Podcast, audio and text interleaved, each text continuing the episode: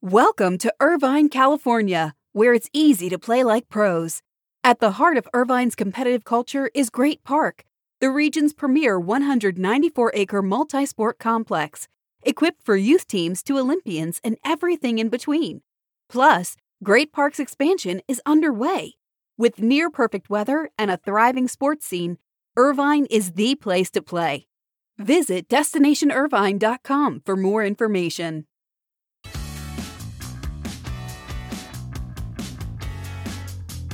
It's the dawn of a new era for the New York Mets. That's your lead story for this morning's Buzzcast. Good morning. It's Monday. It's November 2nd. Hope everyone had a good weekend. I'm Abe Madkour, the start of another week one of the biggest stories in baseball for me over the offseason will be how Steve Cohen changes the Mets. He's the incoming team owner, won approval on Friday to take over the team. He instantly went to Twitter to talk to fans. He posted on his own personal account over the weekend that he anticipates closing the deal in the next 10 days, and then he wants to hear from fans their ideas to make their Mets experience better. He has more than 38,000 followers as of this morning. Remember, Cohen paid 2.4 billion for the Mets. He is the wealthiest owner in Major League Baseball. The New York Times cited sources who said that MLB owners approved Cohen by a vote of 26 to 4. He now owns a 95% stake in the team and is the of course the control owner. Now, what does it mean for the Mets? Well, Steve Cohen plans, it seems, to be very aggressive.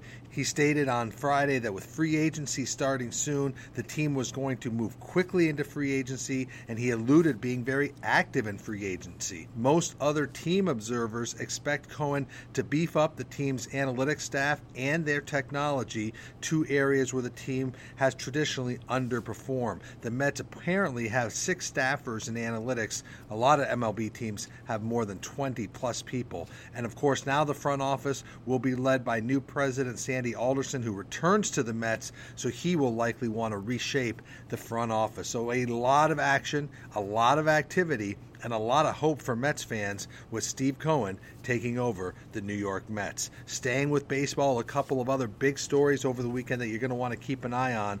Potential bidders are lining up in the belief that the Baltimore Orioles could be for sale for the first time in a generation. This story broke Friday in the Baltimore Sun. Not a total surprise.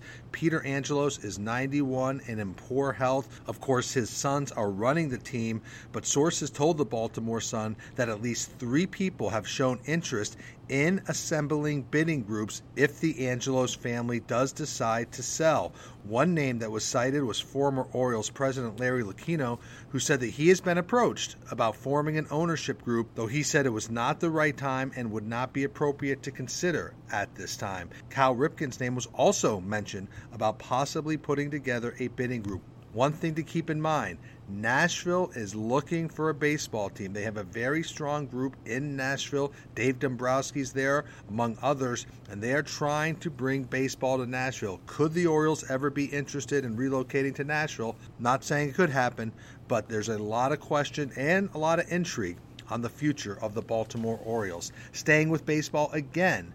Philadelphia Phillies president Andy MacPhail said over the weekend that he plans to leave the Phillies after the 2021 season. That's at the expiration of his three year contract.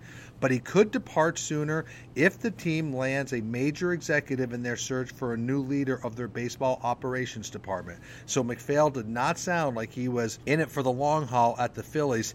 And in his State of the Team address on Friday, MacPhail was incredibly dour about the state of the game. He says it's about as miserable a time in baseball he has ever seen by far. He called it a miserable process, of course, dealing with the challenges of the coronavirus pandemic. He spoke specifically about the process of laying off employees on the baseball operations and business side, but Phillies president Andy MacPhail outlining just how difficult it is to be a baseball executive executive at this time. Let's shift to the NBA because over the weekend, ESPN reported that the league fears that delaying the start of its 2021 season until January could cost it between $500 million to a billion dollars in revenue losses next season and beyond. The NBA and the NBPA still have not come to an agreement on when to start the season. The union right now is pushing back on the league plan to start on December 22nd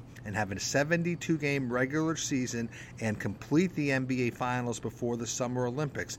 The NBPA is looking for a later start somewhere around Martin Luther King Day in mid January. Sources said that there are significant gaps between the two sides, in addition, on how the league will account for reductions in player salaries in light of the major financial losses. So it seems like there's still a number of negotiation points still outstanding between the NBA and the NBPA before they finalize their return to play for the 2021 season. We've talked about uncertainty about where the Toronto Raptors could play next season because of the border crossing into Canada. The Raptors have spoken to the Prudential Center about using that arena in Newark as a temporary home. League and team officials reportedly like the location of the Newark building. It has great proximity to the rivals in the Raptors division.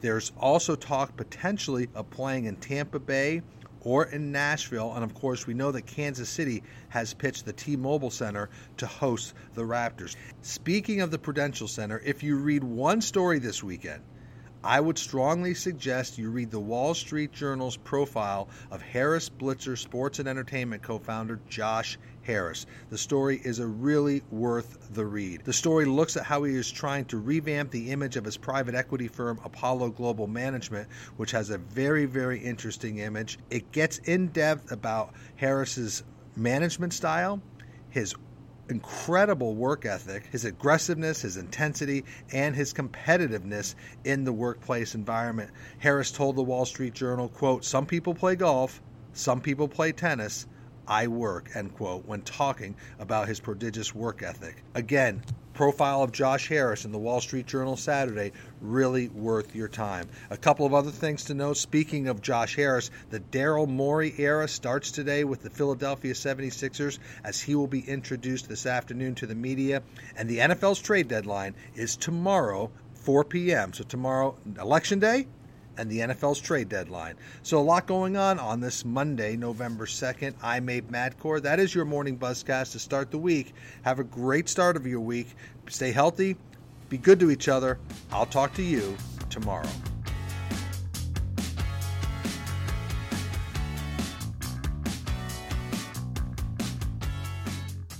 Welcome to Irvine, California, where it's easy to play like pros.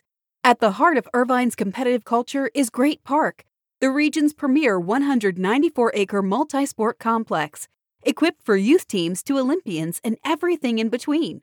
Plus, Great Park's expansion is underway. With near perfect weather and a thriving sports scene, Irvine is the place to play. Visit destinationirvine.com for more information.